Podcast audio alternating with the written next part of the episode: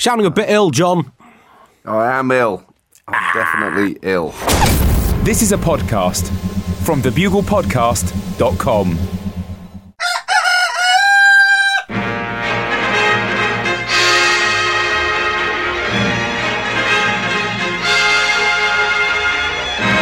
The Bugle, audio newspaper for a visual world. Hello, buglers, and welcome to issue 234 of The Bugle, audio newspaper for a visual world, for the being Monday, the 13th of May, 2013, with me, Andy Zaltzman, in London.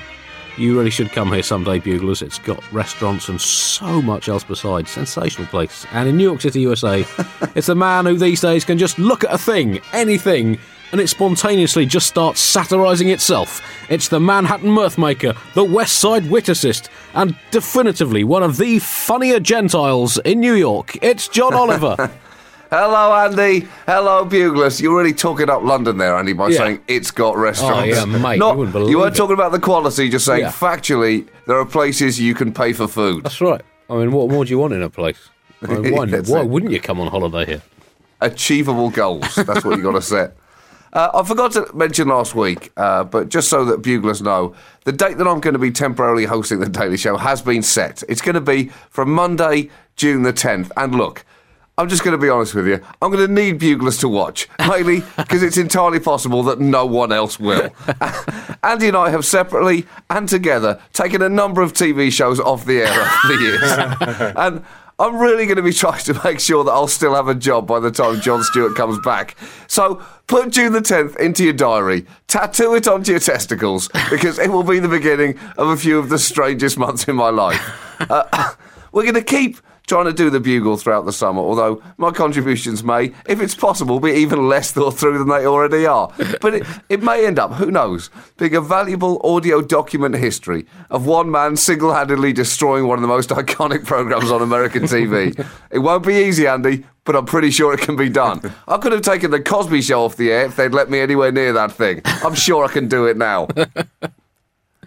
Well, I had uh, a, a rare delve into the world of television last weekend that some buglers might have seen. I did a little piece at the end of the World Snooker Championship coverage for the uh, Yes. for the BBC. Now, uh, as you've suggested, John, we uh, we do uh, we do tend to split opinion sometimes into uh, us and everyone else, uh, and. It's fair to say that uh, you know I might be an acquired taste, and uh, it turned out for quite a lot of snooker fans, seven minutes was not quite enough time to acquire that taste, as the uh, instant response on Twitter showed. No, I was, I was quite pleased with the piece, and a lot of the buglers who've uh, commented on it on uh, Twitter and email seem to have liked it as well. But that was not the universally held opinion, John, as comments such as "Who's this?" can testify and make it stop, and this guy can f- off. So, so there we go. The glories Quality heckling. of the spittoon of democratic opinion that is Twitter. Did you get any negative reviews though?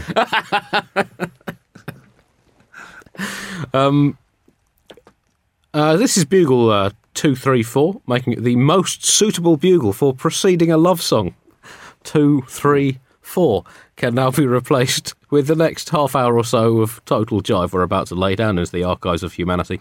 In fact, if any buglers were thinking of serenading an intended romantic partner with a song, we'd be very interested from a scientific point of view uh, to find out whether playing this episode instead of saying the words two, three, four before starting your song makes your gesture more or less romantically effective.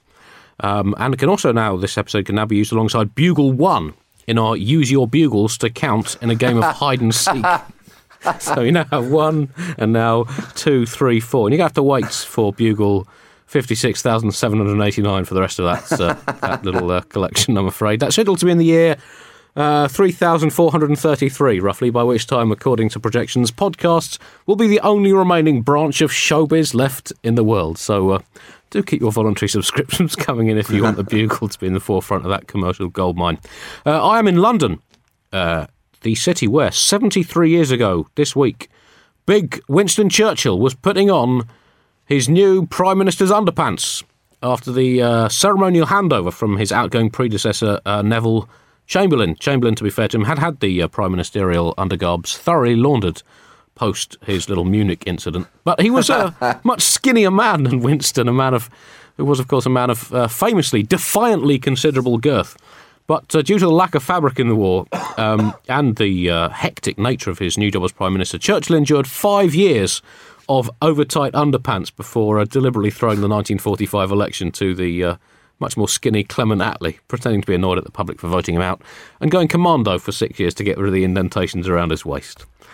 Um, oh, it's been a long week. I've been working on a radio show that's basically been keeping me up until 4 a.m. every morning Who's for this three weeks. And I've been having people ask me who this is. It's, it's honestly, Andy, it's quite a profound philosophical question that they're Yeah. asking you there. Yeah. I mean, what is the answer? The, I guess there is no right answer. It's just your journey to finding that answer Yeah. as to what kind of you are.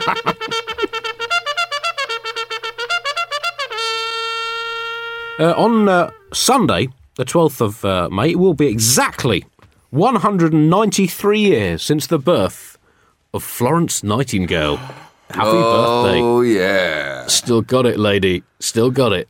Oh, yeah.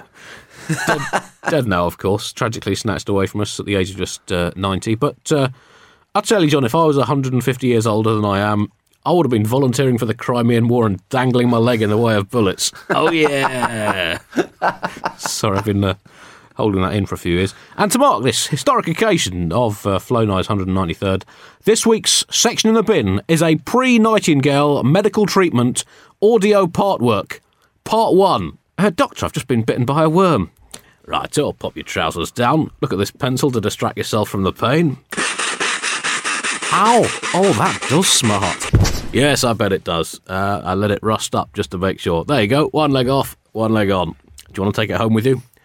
Oh, please. Uh, just one thing. Uh, the worm actually bit me on my arm. Oh, right. I'll get my axe. Did you say goodbye to your wife yet? Because I could always do this as a home visit tomorrow if you like.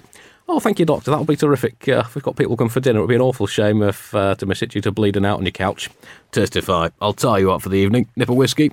No, thanks. I'll take it like a man. Yow! that is going where it belongs in the bin.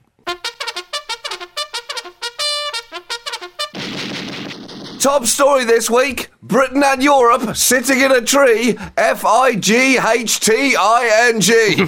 And Britain had its local elections uh, this week, which was obviously huge news around the globe. Uh, in Damascus, rebels and Assad loyalists both laid down their arms to huddle around radios, hoping to hear the exit polls from Gloucestershire. Here in the US, Andy's, uh, I'm sure you can imagine, it was wall to wall coverage with the president being kept in constant touch with the results coming in from Dagenham South. Uh, this. This time, though, there was relatively big news coming out of the elections, with UKIP, the UK Independence Party, making huge gains to the joy of Eurosceptics and the dismay and slight embarrassment of everyone else. there is something about UKIP which taps into some of the worst sides of the British character, or the best sides of the British character, as some of the worst people in Britain would argue. Uh, UKIP is a political party run by men who look like they were from a different time in British history. Nigel Farage, is it Farage? Farage, yes. Farage. He looks like he should be sitting on a porch in India with a rifle on his lap, wondering which endangered species he should go and shoot next. Fetch me another cool glass of water, Rajiv. I'm going to need to be hydrated when I shoot another tiger in its stupid tiger face. He, uh, he does have the kind of permanent half grin, Nigel Farage, Hmm. of someone who is constantly surprised that he is not being punched in the face by someone. and I can tell that, John, because Justifiably surprised, Andy. Justifiably, because I know that, I know that look, John, because I was a real dick when I was younger, and uh, I'm slightly less of a dick now, so it doesn't surface quite so often. But I recognise that look when I see it. Well, you can basically sum up UKIP's policies like this. Uh, Britain is an island, and uh, if too many forests stand on it at one time, it will sink. Also, you shouldn't even be looking at her, or, or, or you, you will make Britain dirty with your eyes. Also, why doesn't everyone treat us like it was 300 years ago? Things were so much better back then. For us, obviously, not necessarily for everyone else. That's not the point. The point is, Britannia rules the waves. God save the Queen. Oh, Pippa. That's basically UKIP's policy positions in a single meandering sentence. Uh, and the uh, already muddy waters have been uh, further muddied by the intervention of a couple of uh, senior Conservatives, uh, Nigel Lawson, uh, one of Thatcher's chancellors, and Michael Portillo, have both suggested that Britain should withdraw uh, from the EU. Uh, I think withdraw from Europe as a continent, in fact, maybe just. Uh, As uh, I believe we suggested in a live show years ago, John, just uh, withdraw from the planet Earth, maybe just rockets in all four corners of Britain and fire ourselves into a slightly superior orbit so we can look Yeah. down and say, oh, we are Britain, good day to you. f***ers." Exactly. Exactly. It's something about orbit which only gives you the kind of high ground, the intellectual high ground that we're claiming anyway, to feel physically aloof as well as intellectually aloof. Uh, but yet, yet you're right. With the intervention of uh, uh, Lawson, in, in particular, the ex-chancellor of the Exchequer under Margaret Thatcher, and of course, father to Britain's favourite softcore pornographic chef, Nigella Lawson. oh, Nigella, you can make my souffle carefully rise any day. Uh, anyway, the invention of him and Portillo has m- made these more fringe anti-European views more mainstream. And uh, uh, Lawson argues that we would, Britain would instantly save eight billion pounds in money that's spent in annual membership fees in Europe, money that could be spent on building a time machine to take Britain back to the 18th century when we were truly happy. I will say though, an eight billion pound membership fee does seem a little steep, Andy. Should we not all be getting some? At least free gym memberships to the EU in Brussels for that. Maybe some discount croissant or, you know, a free tote bag. Something to make us feel like we're not being completely ripped off. Nick Clegg, who uh, the Liberal Democrat leader, Deputy Prime Minister, big Europe fan, massive Europe fan, but even he said we need to reform the European Union to make it more transparent because currently the EU as an organisation is about as transparent as a brick in a stagnant pond with a hippo shitting on it. And we in uh, Whoa, whoa, whoa, whoa, whoa, whoa. Whoa.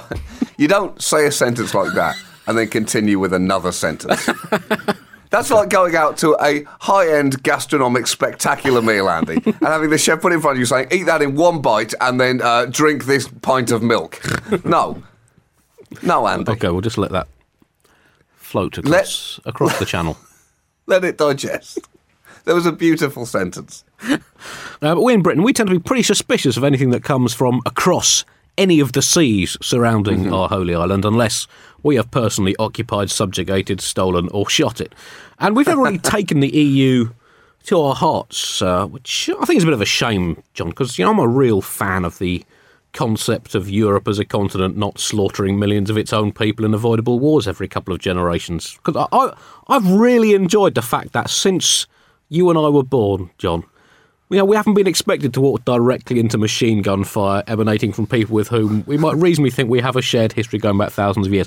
I've enjoyed that. I've, it's opened up a lot of time for my other hobbies in life, which include watching snooker and being called a. So, um, but um, but there is this scepticism, and uh, you know, particularly about things like that we view as kind of you know, kind of adolescent fripperies that you should grow out of, such as uh, human rights and uh, employment rights and things like that. Things that you, you just you just put on the side along with uh, you know, kind of over overly brightly coloured t-shirts. And we want to be independent, John. We want to let our own financial institutions bend us over our own British workbench and Yes. spank us with our own claw hammer until we beg for our own British form of mercy.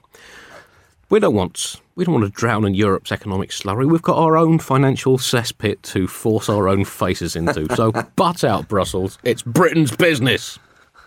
Uh, Michael Portillo, uh, another Conservative uh, politician you mentioned, who also, like Nigel Farage, looks like he'd be most comfortable hitting an Indian boy with a stick, uh, also announced his uh, support for Britain leaving the EU, saying the UK is unhappy in the EU. We do not share its vision, partly because we are not visionary by temperament. Oh, that's nice, Michael.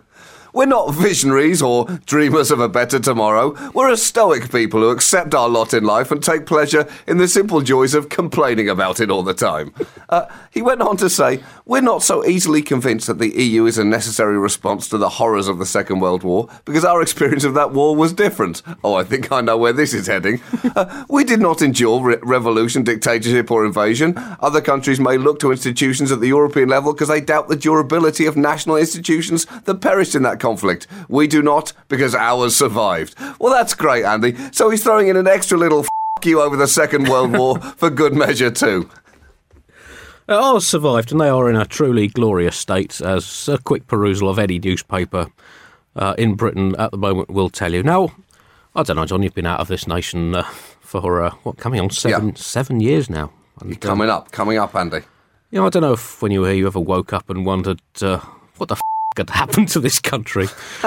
um, seems to be lurching right, withering spiritually, cracking under the strain of its own broken political discourse. We're the government is currently selling off the legal system to a haulage firm and a supermarket.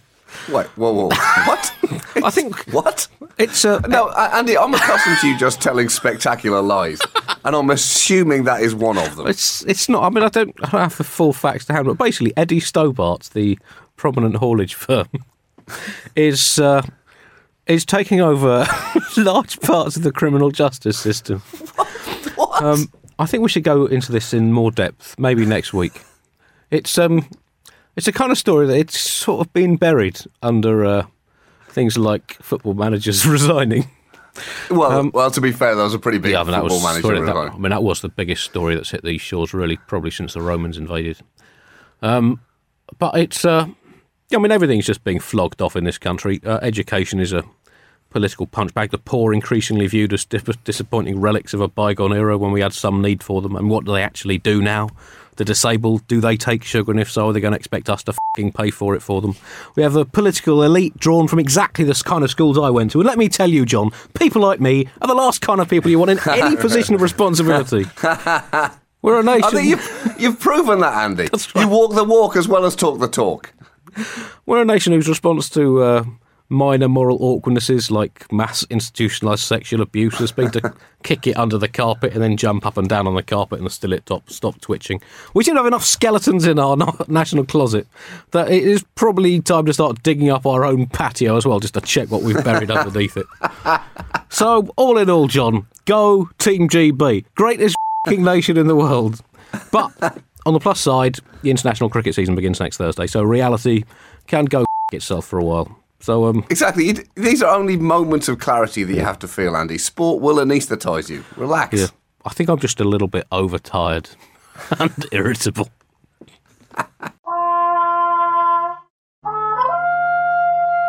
3D printing news now, and uh, 3D printing is supposedly, uh, we're starting to hear, Andy, the future of manufacturing, as long as the thing that you want manufactured is plastic and less good than the non plastic version of the thing that you could easily buy if you got off your ass and went to the shops. But basically, the technology works by building up layer upon layer of material, typically plastic, to build solid objects. And the idea is that as printers become significantly cheaper, instead of going to the shops, consumers will instead just be able to download designs and print out the items they want for themselves at home. So, what is one of the first things that this landmark technology has been used for?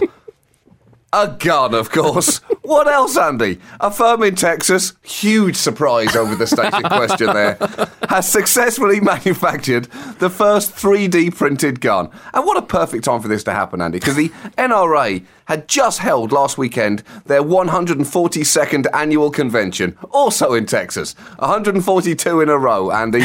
Muzzle tough, NRA. I believe that 142 is the lead anniversary. I think I'm right about that.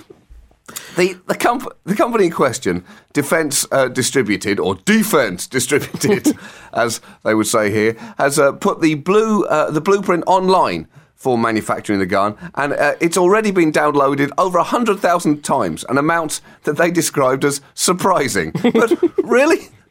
What is remotely surprising about that number, Andy? I really didn't expect anyone to have any interest over a 3D printed functioning weapon. I can't believe that that would intrigue people in any way. What is fascinating about being able to forge a lethal plastic gun from a home printer? A gun that would therefore not be able to be spotted with a metal detector. That doesn't seem to have any one of the key ingredients for human interest. What a shock! What a shock! Well, it's so often with any form of new technology that uh, humanity's first reaction is to say, "Oh, wow, that's that's awesome. This could really revolutionise the way we live. This could bring untold benefits to to millions." Um, I wonder if you could kill someone with it. It's true. That's it's, always that is humanity's thought process always at the the point of any major development. It's all it basically violence and sex. It's basically how films work, but it's also the same with technological breakthroughs. Yes, That's why most missiles are shaped like penises. they double up. But um, it also makes you think, John. You know, what would the founding fathers say about this? Because we know that they wanted Americans to shoot each other as often as possible. But what would their view of 3D printers have been? Because they didn't exactly go on about it that much, John. They didn't crap on endlessly about the need to use 3D printers responsibly. So I, I can assume what they really meant, a clear subtext of the fact that they didn't mention it was see if you can use it to make a gun.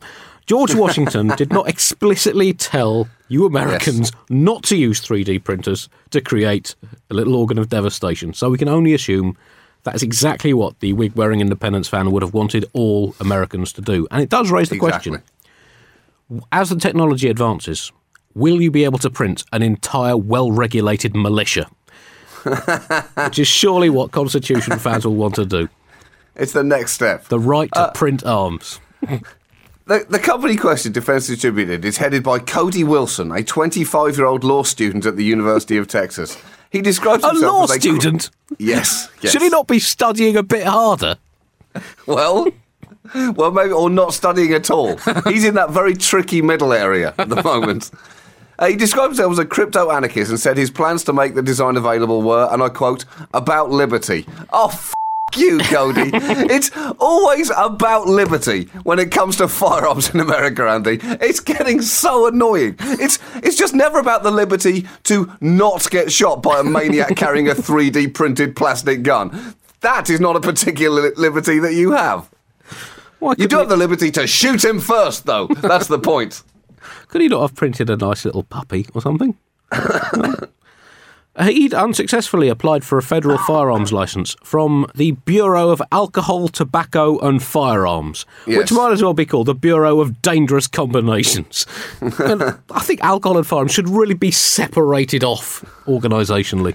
Ah, Second Amendment. Second Amendment, Andy. Oh. No, Second Amendment. You're, wrong, you're wrong about that. Oh, sorry. Second Amendment. Sorry, I'm a bit out of the loop. They never specifically said that you couldn't be drunk and on methamphetamines whilst firing a 3D plastic gun. They never said that, Andy. No. And if they'd meant it, they would have said it. Stop putting words in their mouth.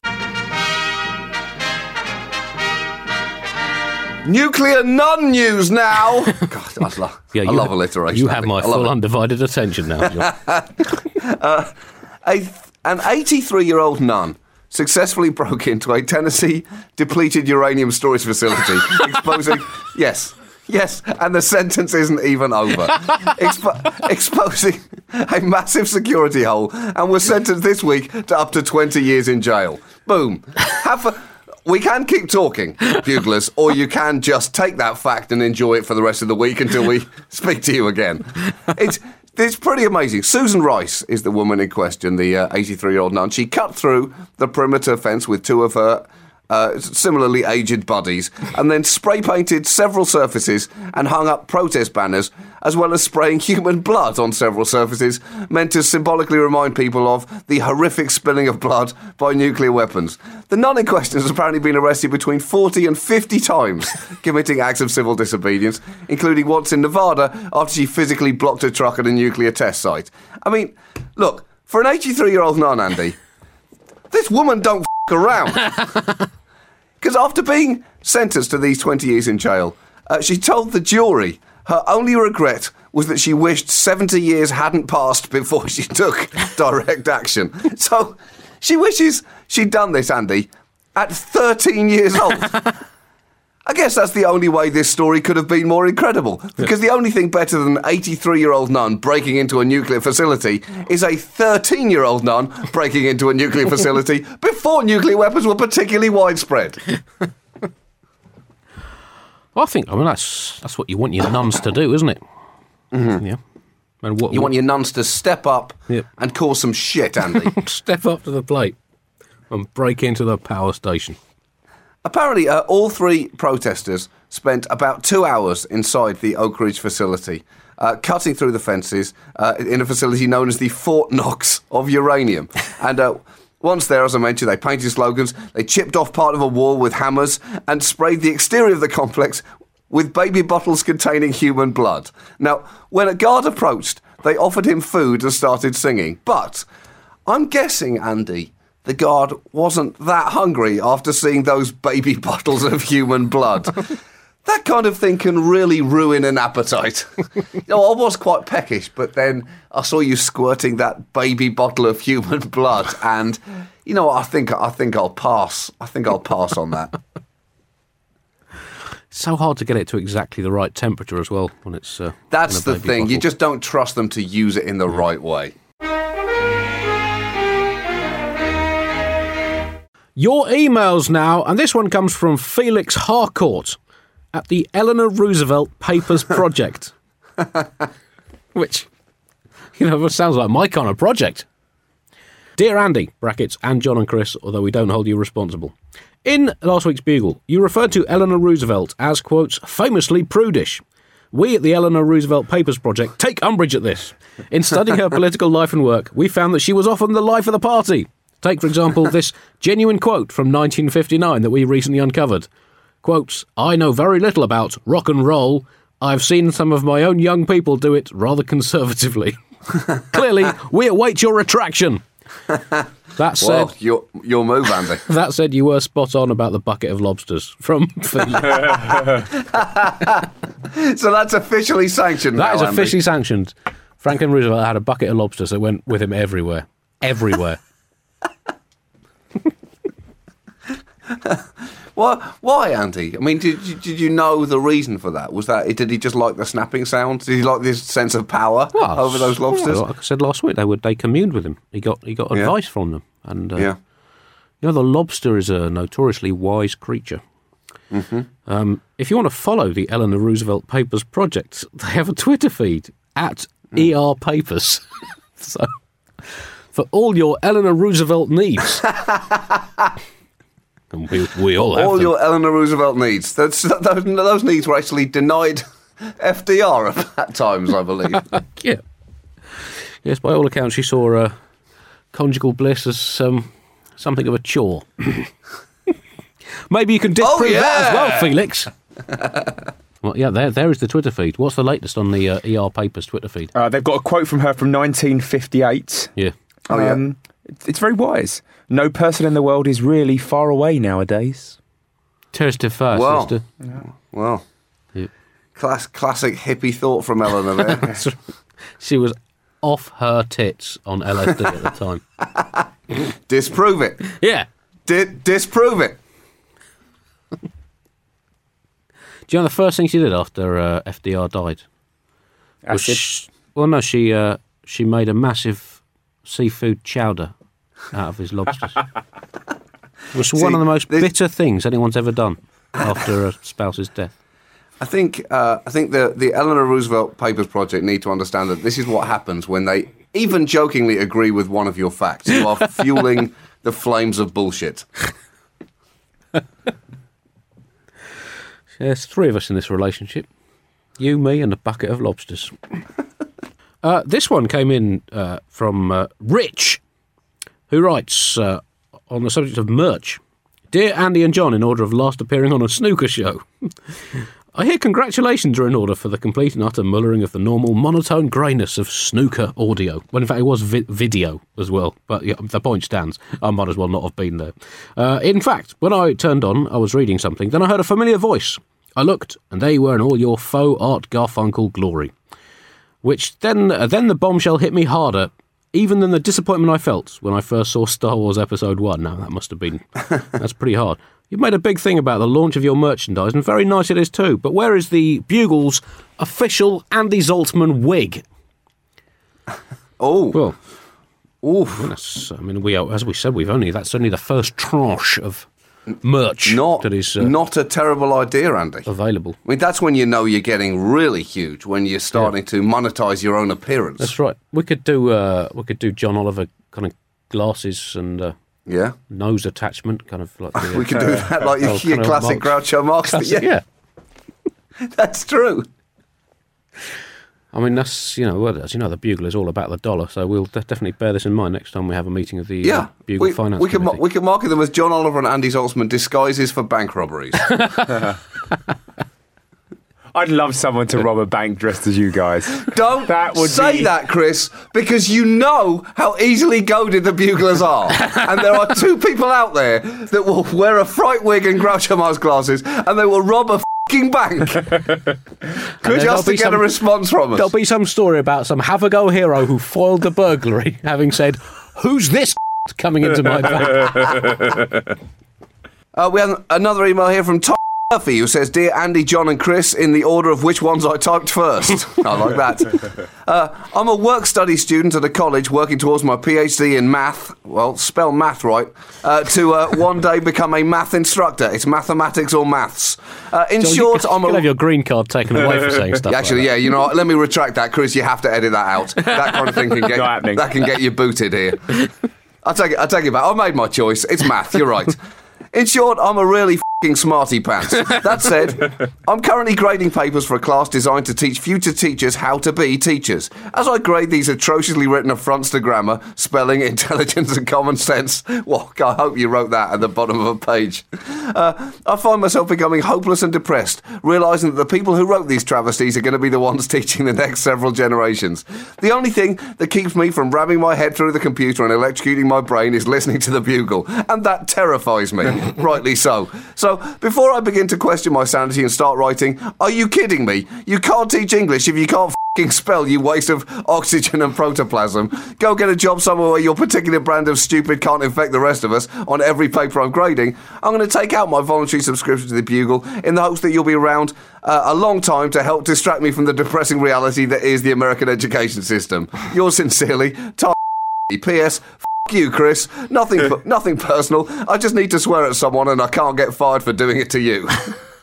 that is, look, in many ways, that also is what the bugle is all about, Andy. We're, we can provide a lightning rod for people's aggression and hostility.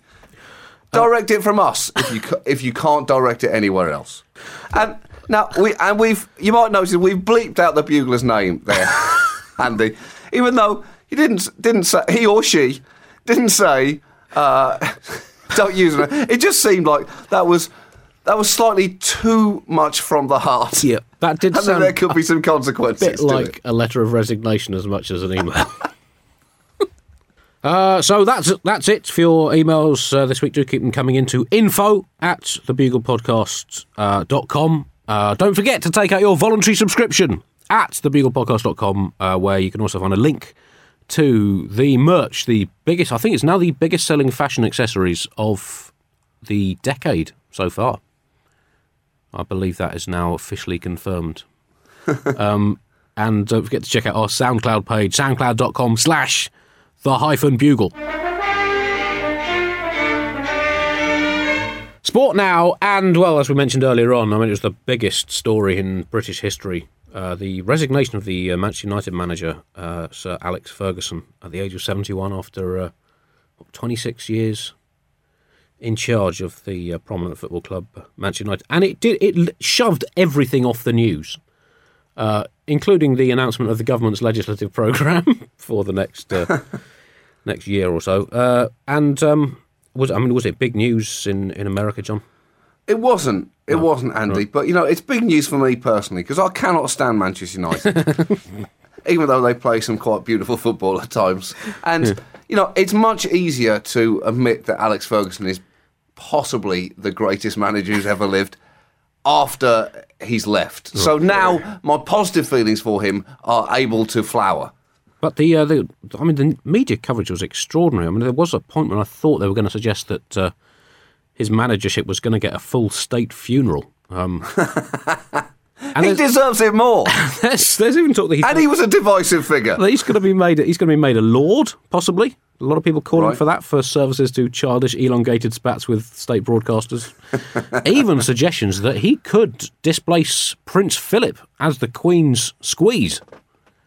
And that would be That uh, would be that would seem be an a good move. appropriate acknowledgement of uh, everything he's done for a sport in this country. Um, I mean, I, I do love sport, as uh, I've made abundantly clear. But even so, I thought the coverage was more over the top than an exuberantly camp First World War soldier. Boom. Long week. Long week. Oh, you can still you you still got that club in your bag when you're tired, though, Andy. Yeah, it's the last thing to go. It's like a bo- like a boxer's punch. It's the con- the contrived metaphor. uh, and in the snooker, uh, Ronnie O'Sullivan, uh, a big favourite of the Bugle Sports section, uh, won the World Championship after taking a year's sabbatical from snooker, the uh, Beethoven of the Baize. Oh, an extraordinary uh, achievement, probably the greatest sporting event to be held on British shore since the 1966 World Cup, I'd say, this year's World Snooker Championships. Roughly. And um, it was, uh, here's a, I, I know snooker's not that big in America, John. Um, But uh, I think you American buglers should uh, should really pick up Ronnie O'Sullivan as a sporting icon. When Oh, he's he's uh, the best. he's like uh, he's like a cross between Babe Ruth and Wayne Gretzky, but without having to move very far. he he plays snooker so beautiful it makes you want to dig up your dead great grandparents, slap them round the cheeks until they wake up, plonk them in front of the telly, and say, "Watch this before you go back to dead." And that really is the ultimate compliment, isn't it, Andy? Yeah, I, mean, I think we've we've we've sort of mentioned his uh, him sporadically over the five and a half years of the, that we've been doing the uh, the bugle, and he um, he threatens to retire almost as often as he wakes up in the morning, and um, but the thing is, John, he's only thirty seven. Now that might seem quite old for a top level sportsman, but uh, you know, in snooker, all you have to do is sit down and then walk around a table waggling a stick. And in his first season, John, when he was a prodigy at sort of sixteen years old, nineteen ninety two, he played against Fred Davis, who was seventy nine years old. so I reckon he's got at least forty years left in him. And he also said that he had only come back to snooker because uh, he needed money to pay his kids' school fees. So, um, if you are the headmaster of Ronnie's kids' school, keep bumping the fees up. and uh, it was a very impressive performance. He was only behind for one frame in the whole tournament, and that was at early stages of the final. And he just kept getting in front, and then. Uh, like a bereaved dog owner struggling to come to terms with the death of his favourite pet, he just wouldn't let go of the lead. Did you hear that? Did, did you, what was that? Did that? Sorry, did that sound like an off cut from the piece that had people calling me a? Oh yeah, no, it did sound a bit like that. so that's it for this week's Bugle. Do get your emails coming in uh, for Bugle two, three, four. That's it. I'll be your dream. I'll be your wish. I'll be your fantasy. I'll be your hope. I'll be your love. I'll be everything that you need. How's that working out for you, buglers? There we go. That's it. It's been. I think. I think what we need to do, John, before next week's show is uh, have a bit of a snooze. Yeah, yeah. I think, I think, I think snoozing might not do it for me. Andy. I think I might need like a medically induced coma. Has the last 10 minutes of this actually still been the show? I'm not sure. I don't know. Yeah. I don't know. I'll keep I it in. It's, I don't know it's hard that- to know where the show ends and life begins at this point. That sounds like it might have been a comment on Twitter at my snooker piece. A medically induced coma. uh, so that's it until next week's bugle. Uh, attention, uh, Norwegian buglers. Uh, I'm doing some gigs in Norway at the end of the month. Uh, and I will post, yeah. Uh, I will post details on the uh, Bugle Twitter feed in, uh, I think, Bergen, Trondheim, and Oslo from memory. But anyway, uh, I'll post details up at uh, the showbiz event of the millennium in Scandinavia. That's very, that's very exciting, Andy. Maybe John Arne Riise will come to one of your Well, he doesn't live there anymore, John. He lives in England now. You know, if that particular Viking was going to come and see what my action was, he'd have come in London. Goodbye, buglers. Until next time, farewell. Bye.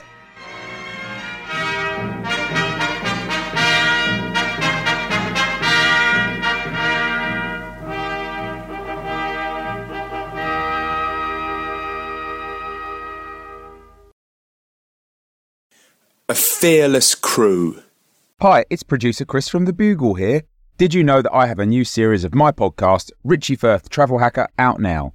It's the show where Richie Firth and I talk about how to make travel better in our very special way. In this series, we discuss Lime bikes, Teslas, the London Overground, and a whole bunch of other random stuff that possibly involves wheels or tracks or engines of some variety. God, what a hot sell this is. I mean, you you you must be so excited. Listen now.